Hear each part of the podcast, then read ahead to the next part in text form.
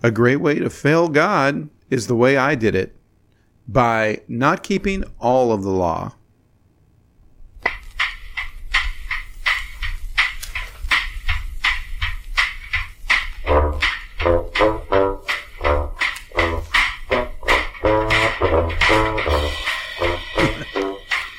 hey, everybody. It's Velvy here with my good friend Paul. Shalom. Hey, Paul. How are you? I'm well. And this podcast is about how I failed God again in another way by not trying to keep all of the law. Hmm. Interesting. Yeah, if, if you uh, like to follow my footsteps, you just pick and choose which ones you think are the most important and try to keep the rest, but really, you know, you can't, but you can really focus on a few and then tell how others they need to focus on them too.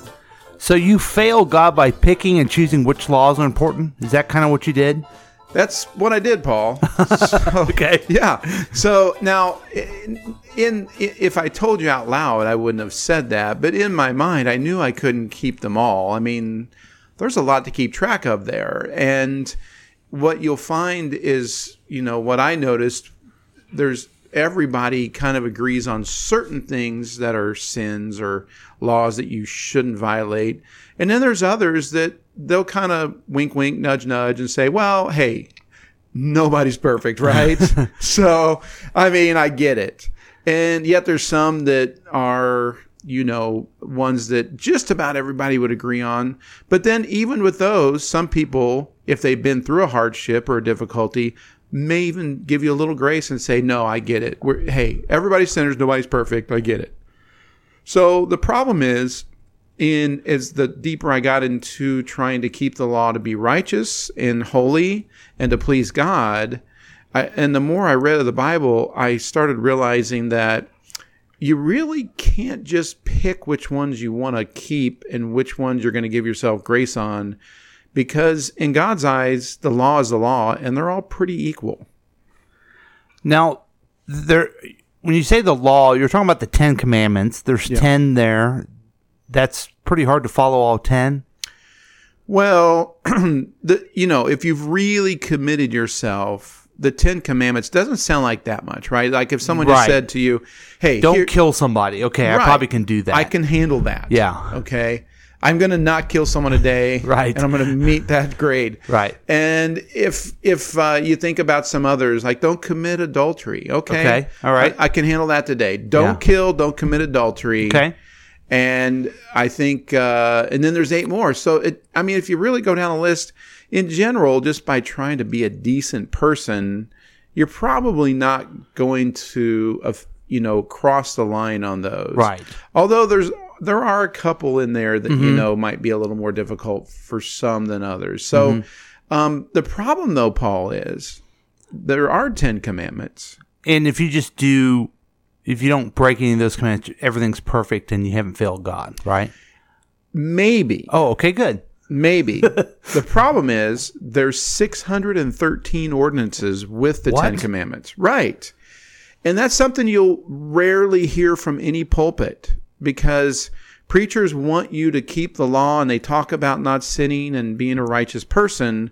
But when do you hear them talk about the other 613 ordinances, which were also commandments that you can't break? It seems though it is brought up when they are telling someone else that they're wrong.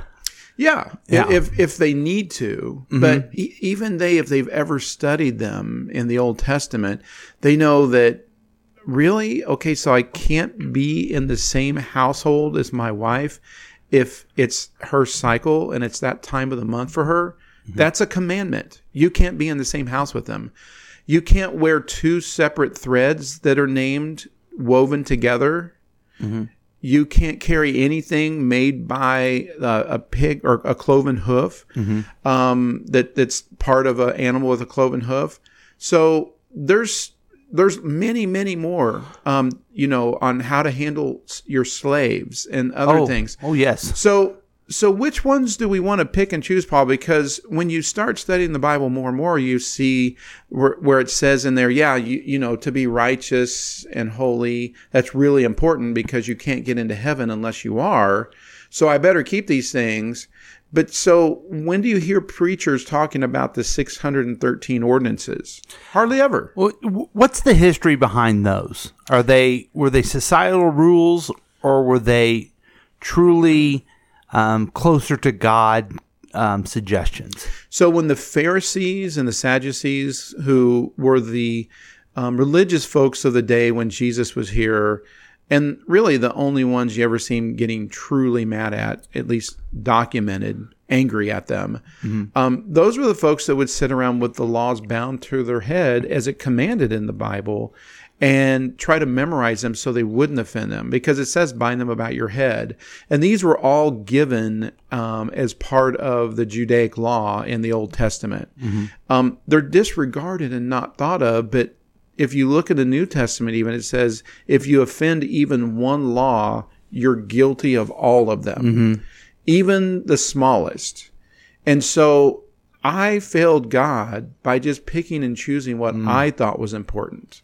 And what I thought was more important was like, well, some of these ordinances sound a little outdated, but the Ten Commandments, those sound, those are modern. We should mm-hmm. keep those. And and I'll focus on the ones that, you know, especially I know are hideous, like um, sexual sins. You know, those are the ones you hear a lot of uh, preachers, you know, talking about.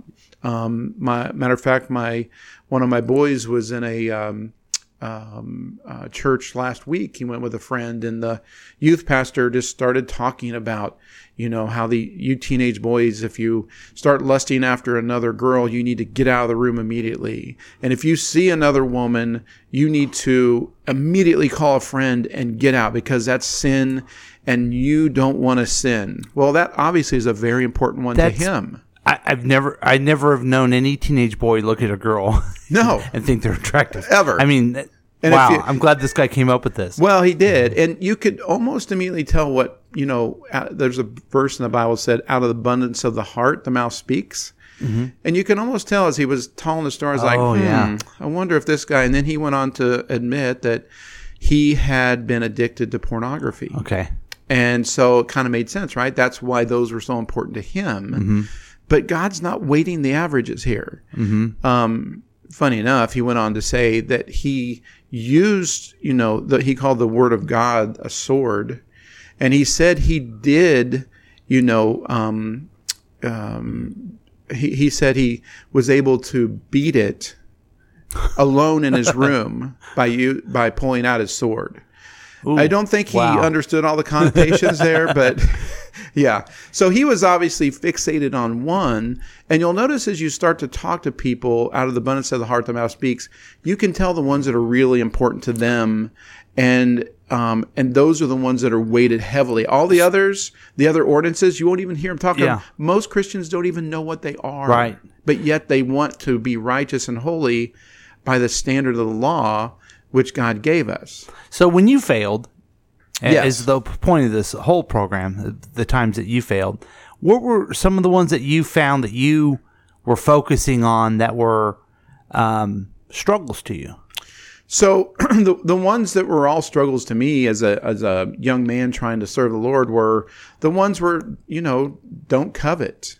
You know th- that was hard. Don't um, um, you know don't be angry against your brother. Um, don't murder. Um, oh, stop it! yeah, I mean, you know that. No, never mind. Yeah. Um, so, you know, really, if you focus on any of them a lot, um, what you tend to focus on um, becomes such an obsession that you will offend it in word or deed of omission or commission in almost any way. So, really, I, I found myself not being able to be holy in my thoughts, words, deeds almost all the time. The more I focused on them, and there and and I was looking at beyond just the Ten Commandments. I wanted to be holy, Right. Because it says, "Be holy as I am holy." So it seems as though the, the mindset of of this topic is that I got to look at the the list of things and either do it or don't do it. And really, maybe the suggestion is don't focus on them, and you're not going to want to do it.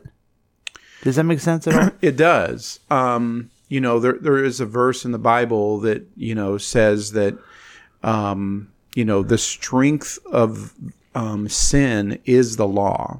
So let me repeat that: the strength of sin is the law. Now, if you think about that, what it's really trying to say there is, you know, if you really want to reveal sin in your life, focus on the law. There's another verse that says the law was not made for a righteous man, but as a schoolmaster to bring them to Christ. So, really, the truth is, Jesus fulfilled the law, took it out of the way. Um, it says literally, it was nailed on the cross with him, and he was the only man that could keep it. So, he kept it for us. It was nailed on the cross for us, fulfilled, and his life was the fulfilling of the law and the sacrifice that God needed, none of us could live up to. And his blood covers our sin. His life is our resurrected life. So the only thing we can really do is just be thankful and grateful for what he did and not try to add anything to it. Mm-hmm. Because the truth is, the law is not made for a righteous person. The law is made to show you that you aren't righteous, and it's the strength of sin. And so, if you realize also beyond that, let's just get beyond that, that you can't behave yourself into something that you're not. A nature had to be imparted to you supernaturally, beyond anything you could do. A nature is something different than a behavior. So, a nature was given to you freely and you can't do anything about a nature it's just your nature So it's our nature to. It's easier for us in our nature as human beings to try to look at that list and try to check it all down because the way we don't focus on it is supernatural. everything we've had to do in life we've had to earn. Mm-hmm. Our friends the money we get from our job and anything that we haven't earned or been penalized for is usually because of some kind of behavior or we didn't earn it or we didn't maybe we didn't deserve it in someone else's eyes. To look at the paradox of grace and say really? I i've learned my whole life but it's not accepted with your brain your flesh and blood can't get grace it never will it will always try to serve something to earn something and a good friend of mine said you know when your flesh will finally be satisfied when it dies that's Yeah. when it'll be satisfied Right. Right. So you failed. That's a good topic, and we all have. But you you have failed by not keeping all the law, not all the Ten Commandments and the six hundred thirteen ordinances. i failed badly paul Well, I'm glad that you brought it up and you shared with us how you failed this time. Yeah, and I'm and I'm hoping some of you may fail a little less just by hearing my story. You know what? Don't try to keep them all.